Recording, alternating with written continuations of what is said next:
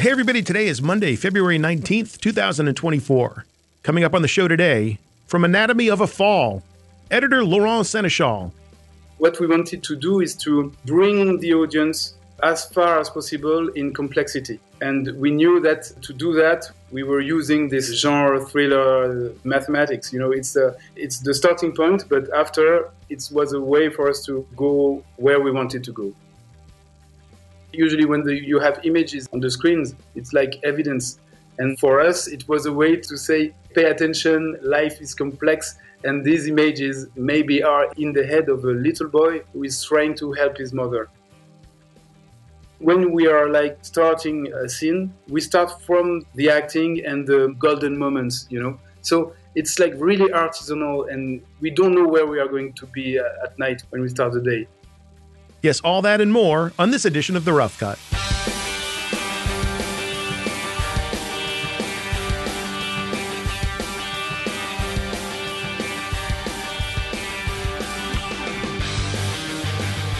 Okay, podcast time.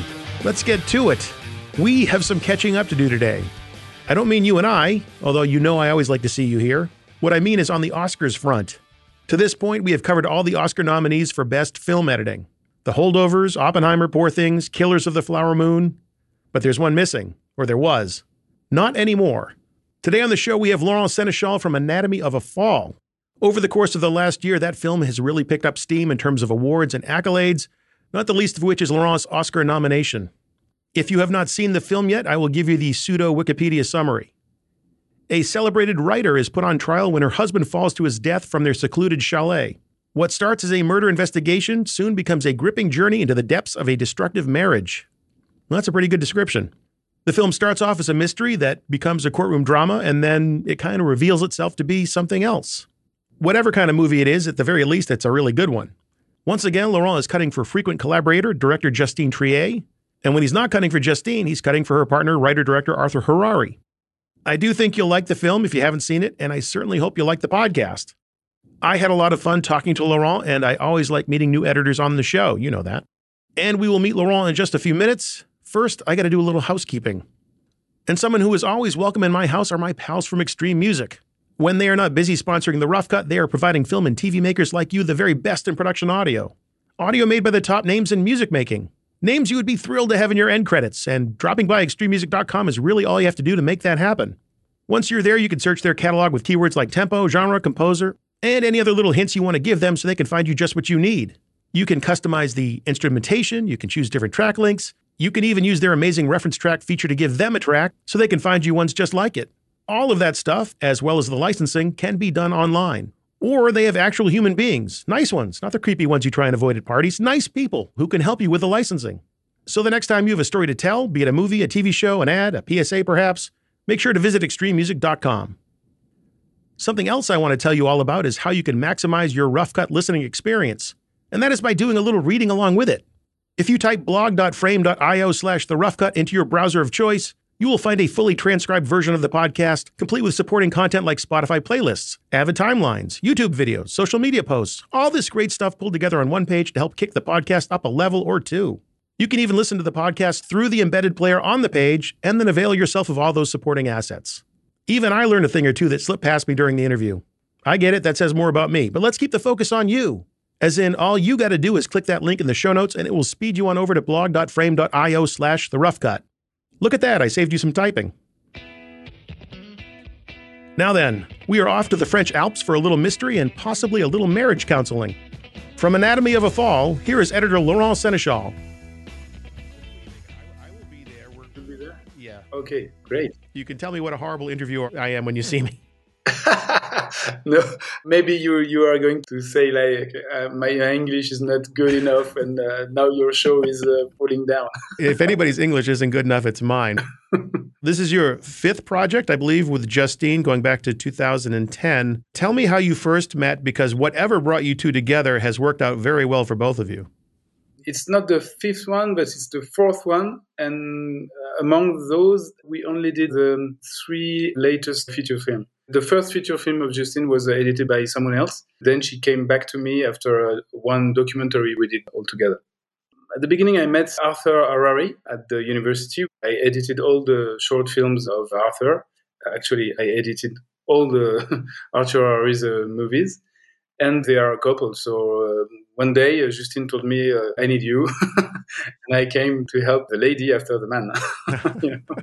But they are very different. So it's really nice to work with them because it's like, even if they are working together and they are a couple, they are so different and their movies are so different that it's really great for me. This really great movie, it starts out seeming to be about one thing, and then it ends up being about another. When you read the script, was there anything about it that you made specific notes about or you thought might be a challenge once you were in editorial? In fact, I'm really an editor with a huge implication when I'm reading the script versions, because with those directors, because we know each other, they give me to read many versions. And for this one, it was not like I was writing a lot of things, not clever things like you should do this or that. It was rather about, wow, it's great, but when it's going to be images, are you sure that it's going to work? For instance, for the argument, I remember I told them, you have to, it's a point of view that we are going to need. So, of course, it's going to be really long to only have the sound in the courtroom, but you are doing a flashback here. Are you sure? Which point of view is that? It was a question like that. And they told me, yeah, we're going to do that and we'll see. I understood that a good idea, of course, because it was so vivid when, even if it's a flashback, it's catchy, you know? So it worked. It's an example, but there were so many things I noted as warnings, you know, when I read the script. Well, those flashbacks, were those in the earliest iterations of the script, or is that something that came to be a necessity over time as they were developing the script? I think that they rather soon figured out that they need to have this big scene with images, because staying in the courtroom was becoming like, even when we were reading the script, it was like very long audio scene, you know. And of course, it was also a way to put the character of the dead father into the movie and to build some empathy with him. Because the boy is the main character. In fact, at the end of the movie, we discover that the boy is the main character of the movie and is really shocked by, of course, what happened with his father, and is picking memories of his father. And you cannot have this emotional end of the movie without having the father existing like that. Also for the couple, the discussion about time and balance things between the man and the woman, it was really important to have it with bodies. A big part of this film is a courtroom drama, but I can't think of any courtroom dramas that this film reminded me of. Did Justine talk to you about certain films or filmmakers that she was drawing from in developing Anatomy of a Fall? She had many influences. I think she was talking about Kramer vs. Kramer, a movie we love, but it was really around family and the boy and the couple in the courtroom. But for the thriller movie, we didn't have a very specific reference, you know. We knew that we were beginning with a genre movie, like a thriller, not showing what happened. Then after, every time that you are seeing this woman, maybe she's guilty, you know. This is the first thing we did, but it's like an original crime that we did.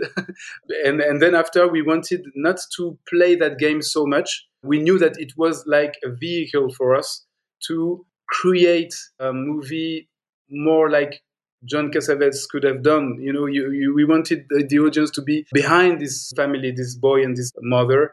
Even if doubts are still there, of course, it was really hard to build, but we wanted to have the audience behind her. And it was like, you didn't want to be clever about that, you know. And what we wanted to do is to bring the audience as far as possible in complexity. And we knew that to do that, we were using this genre thriller mathematics. You know, it's the starting point, but after, it was a way for us to go where we wanted to go. What we wanted to do is not to like copy the way in the TV show you are going to see very often the courtrooms and all this justice mechanisms, you know. We wanted to be softer about that. And also we wanted to be like it's pieces of reality.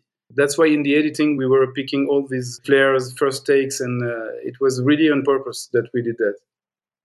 I have to say, there's not a lot of comedy in the film, but I did laugh when Sandra refers to where she lives as a shithole with the backdrop of the snow-capped French Alps behind her. So please tell me you got to edit on location in the French Alps, and if you didn't, where did you edit? No. In fact, Justine, I had this experience with her for the two previous movies. She cannot see an assembly. She cannot, not at all. She is going into a mess as soon as she didn't choose things. She had to start from the very beginning the process. And this is the faster way, but it's a very long way to get the movie. But it's the faster way with her because she cannot not be there. You know, she cannot see something that she's going to improve. She wants to do to be there, not only to do everything. But she's like a bit of a control freak, you know, in an editing room. And why she's like that? It's because the main door for her is to pay attention at first to the actors' performances. The acting is the main thing for her. She wants to be sure that she's having the best moments, the best takes, and it's a very huge, massive work to only choose the good material and then after trying to arrange this and cut it, you know. Do you communicate at all during production, and what do you talk about if you do? I'm looking at the dailies, and we are talking sometimes, maybe once a week, but I'm not very close to her because I know that it's like another person when she's coming in the editing room. She is like, press a reset button to everything, and she wants to now create something else with all this. And of course, she has some ideas that, this scene, it was really great what we did. But when we are starting a scene, we start from the acting and the golden moments, you know. So it's really artisanal, and we don't know where we are going to be at night when we start the day. She doesn't want ideas to compress reality and feelings and acting. She is starting with acting. Then when she has what she is thinking that is good, we are starting to have maybe ideas, but she wants her movies to be more vivid than clever, you know? Okay, well, now we're going to test your memory a little bit. Do you recall how many days of principal photography were there? 9 weeks, maybe 10 weeks. I don't know. I don't remember. 10 weeks sounds about right. I looked at the movie. It seems like a 10-week movie. How about an editorial? How long were you in post for? It was 38 weeks. 38 weeks. VFX. It doesn't strike you as the kind of movie that there's a lot of visual effects in there, but sometimes with snow and weather conditions, there can be more than you think. Tell me about the VFX component. How many shots, if you know, and where was most of the VFX work going? It was not huge on this movie, of course, and the snow was real, was for real. But for the VFX, we used them for the dog, for the vomit, and also maybe the snow on the roofs of the chalet. A lot of things that we are doing, but it's not really VFX. It's like when you are using the same shot multiple times, you know, because you want to fix the pace of the acting and rebuilding shots and scenes. And, you know, I do a lot of things like that. There was many, many things to do, but it was not like huge VFX. You'll do things like interframe editing with Animat and Fluid Morph to adjust performances and things like that?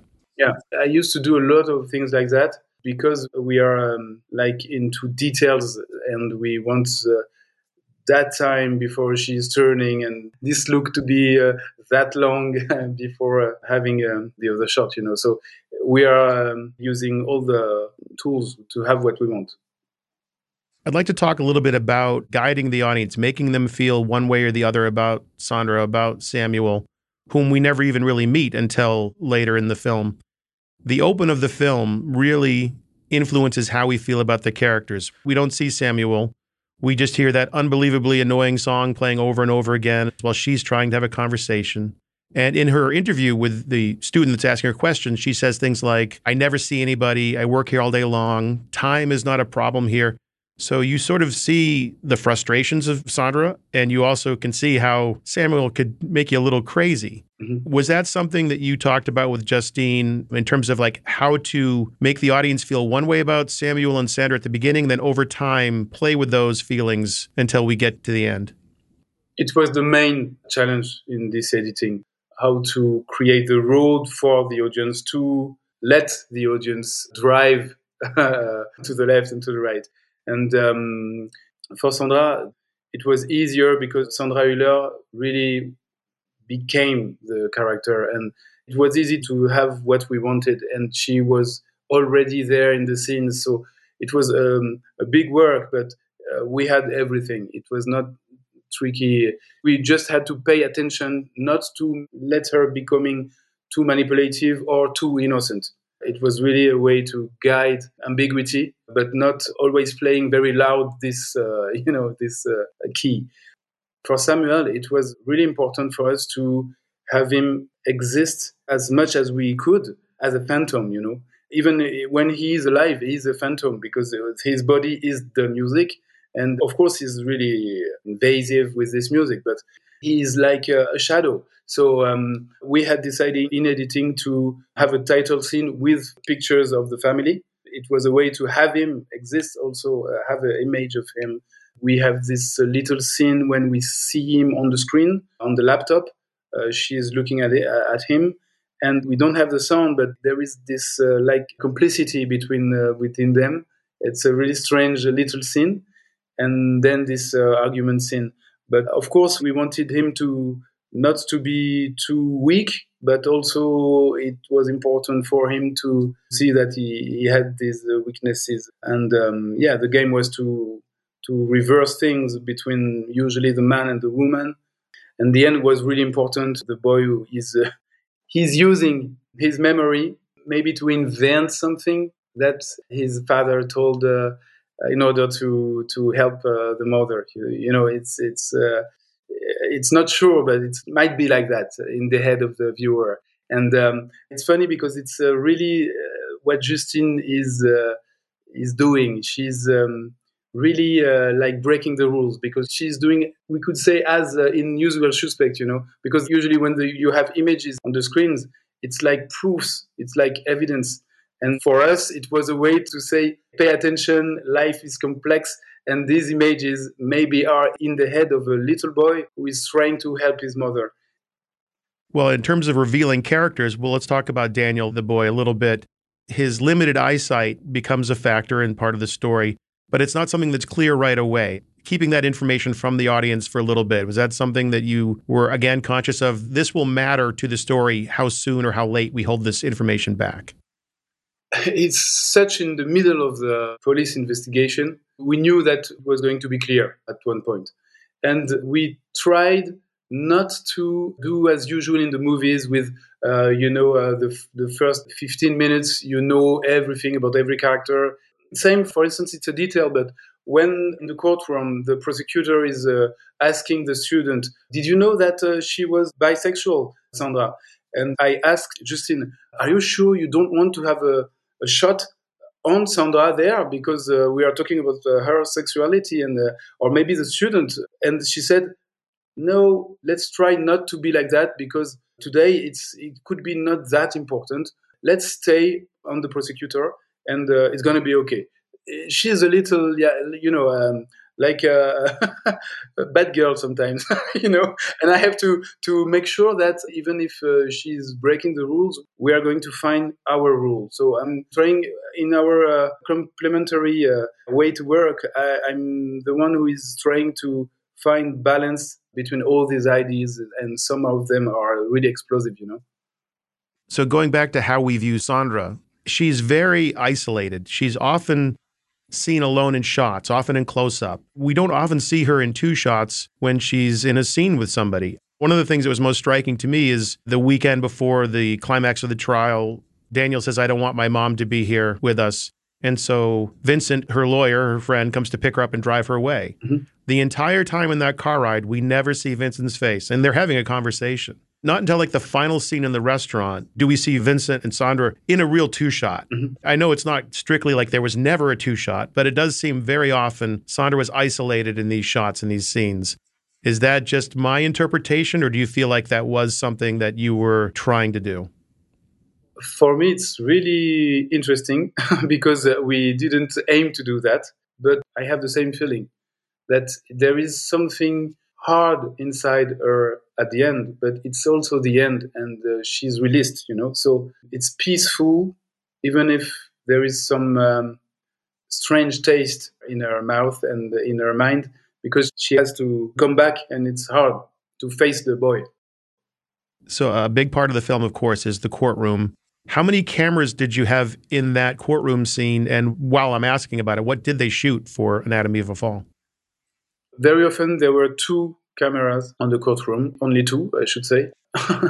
And sometimes they were in the same axis, you know, shooting the same angle. I think that because it's not a very expensive movie, you know, we had to be clever. So I used a lot of shots from other scenes to build some other scenes, you know. And I think the material was not light, but we didn't have so many takes. Justine is shooting a lot with the main character. And when an actor is in a weak moment, she is really trying to have what she wants.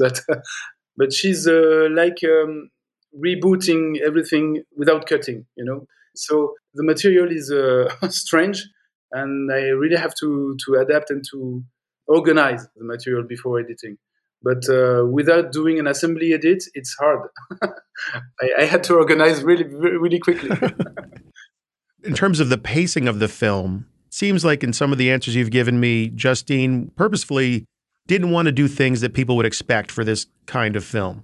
Films often will use techniques for compressing time, montage, things like that. But I don't feel like you ever really tried to tighten the film up. I know it's coming out like a negative, but you really let the film breathe.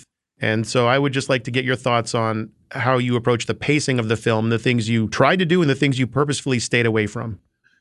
Okay, there are two parts for this question, the first part and the courtroom part. First part, we had to rebuild a lot the scenes and the way the boy is existing also. And into the scenes, we had to also cut a lot of dialogues. But the climate of all this work, of course, we are also trying to have the better beginning for a movie when we are an editor. But Justine told me something, and it was, I think, something that we kept in mind for all the process.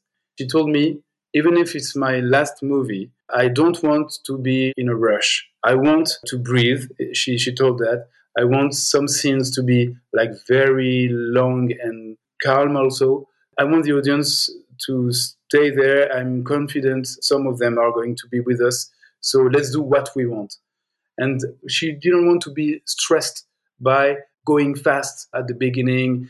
But what she was really stressed about was that every moment was a performance of the acting, very intense for her, such as the boy when he's in front of the investigation judge. Maybe we spent 3 days only to choose the good material on this, and there were many options, of course, and we did many versions, and it was the way for her not to be in a rush.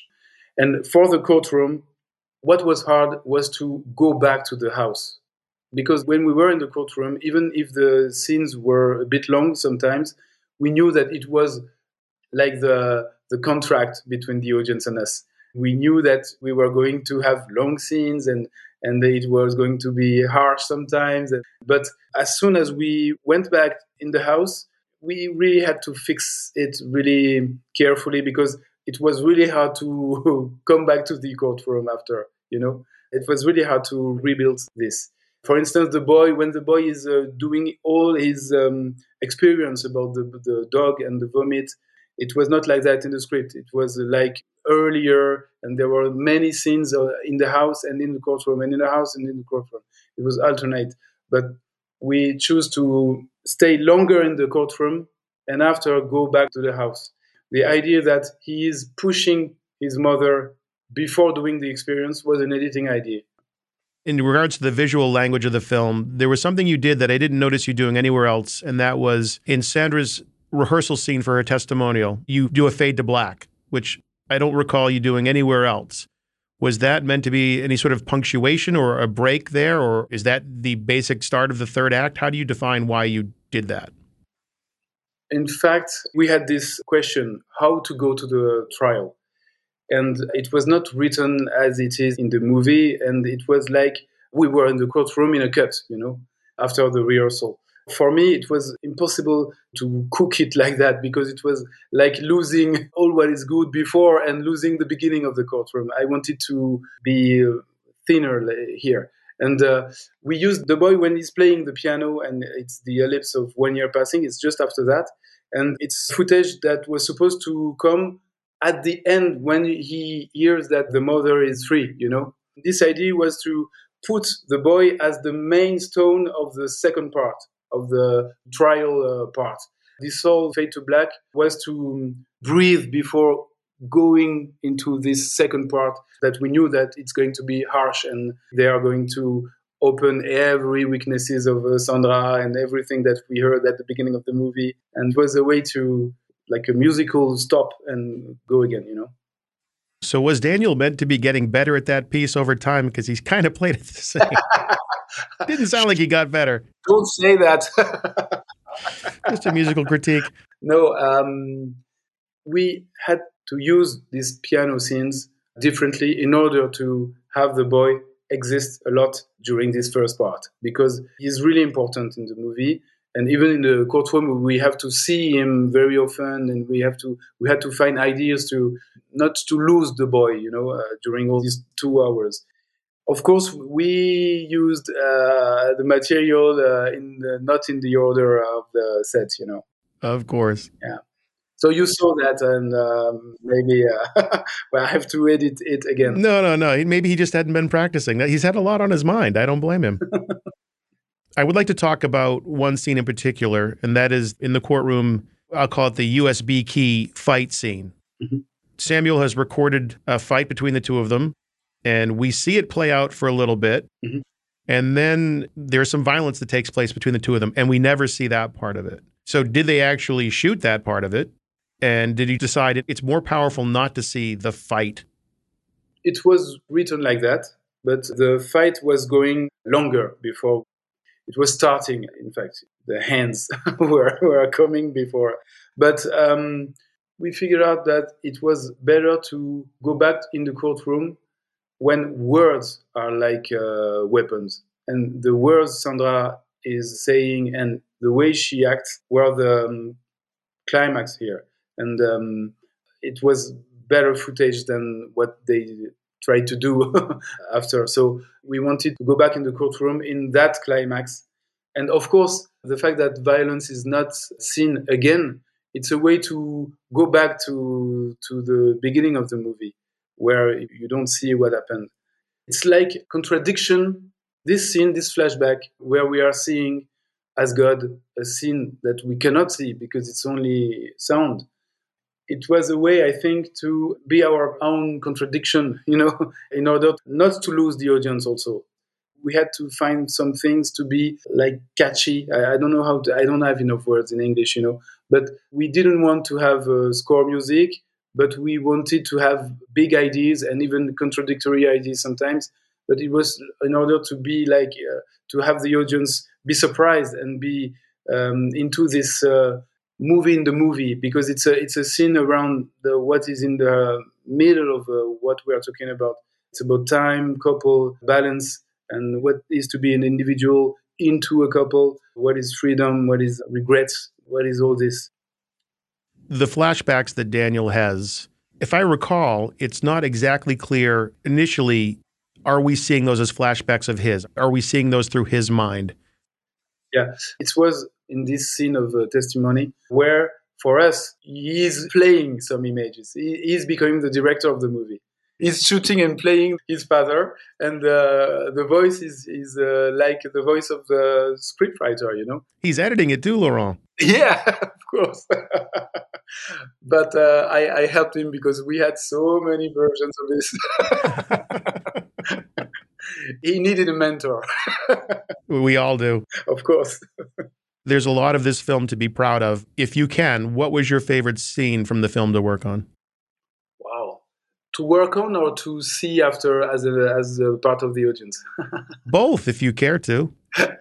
Okay, to work on is the argument, the fight, and the 20-minute scene after the last huge scene of the trial, where it's amazing where they are talking about literature, and when the prosecutor is like reading a previous novel and they are talking about are you guilty? Is Stephen King guilty because he's writing killer novels? This time, for me, it's really like talking about the movies, talking about more than this story and this couple and this affair. It's like talking about today. What is today? Today, if you have written something in the social media or 10 years after, you can be like in a trial for this, you know. And it's a really funny moment and very long scene. And it's one of the hardest scene I had to edit because it's so long. I had to be really precise and even be confident that it was going to work like that. And I'm proud to have done it. But the scene that is moving me is the very simple scene where the boy is playing the piano the last time before testifying. And also the last scene when the looks in silence with the mother is when they are reconnecting at the end. Those two moments are really moving for me because I really appreciate, of course, as everybody, when a movie is stopping all the dialogues and it's becoming like so simple. And it's complex, but you understand everything only with the looks and only with the face. And for me, it's great when it's like that. Well, I mean, I think people are recognizing how wonderful this film is and the tremendous work that you did. I wish you nothing but the best this awards season. The only thing I'm disappointed about is learning that the dog was VFX. I thought that dog should have gotten an Oscar. No, he's a great actor. He won the Palme d'Or, and he's a great actor. But we didn't help the dog. We helped the vomit. I'm telling you, that dog deserves some kind of canine Oscar. So what if you got a little VFX help with the vomiting? Meryl Streep would need help with that. My vote for Best Supporting Actor goes to Messi the Border Collie, who played Snoop the Wonder Dog. And of course, best of luck to Laurent as well when Oscar night comes. He did a great job on the film, and I loved having him on the show today. I hope you enjoyed it too. Did you know that 4 out of 5 Best Film Editing Oscar nominees chose Avid Media Composer to cut their films? And I bet there was an Avid somewhere in the mix for the 5th one. What I'm saying is they must have their reasons for choosing Media Composer. And maybe those reasons wouldn't be the same as yours. Everybody's different, thankfully. But you'll never know what your reasons for liking Media Composer will be until you try it. And if you have tried it, well, have you tried it lately? There are always great new features and functionality going into Hollywood's most trusted nonlinear editing system. So head on over to the Media Composer page at avid.com and check it out. As always, there's a link in the show notes just for you. Well then, it seems we have reached the end of our little editorial journey. But just for today, hopefully you come back again and we can meet some new people next week. Until then, this is Matt Fury thanking you for joining me right here on The Rough Cut.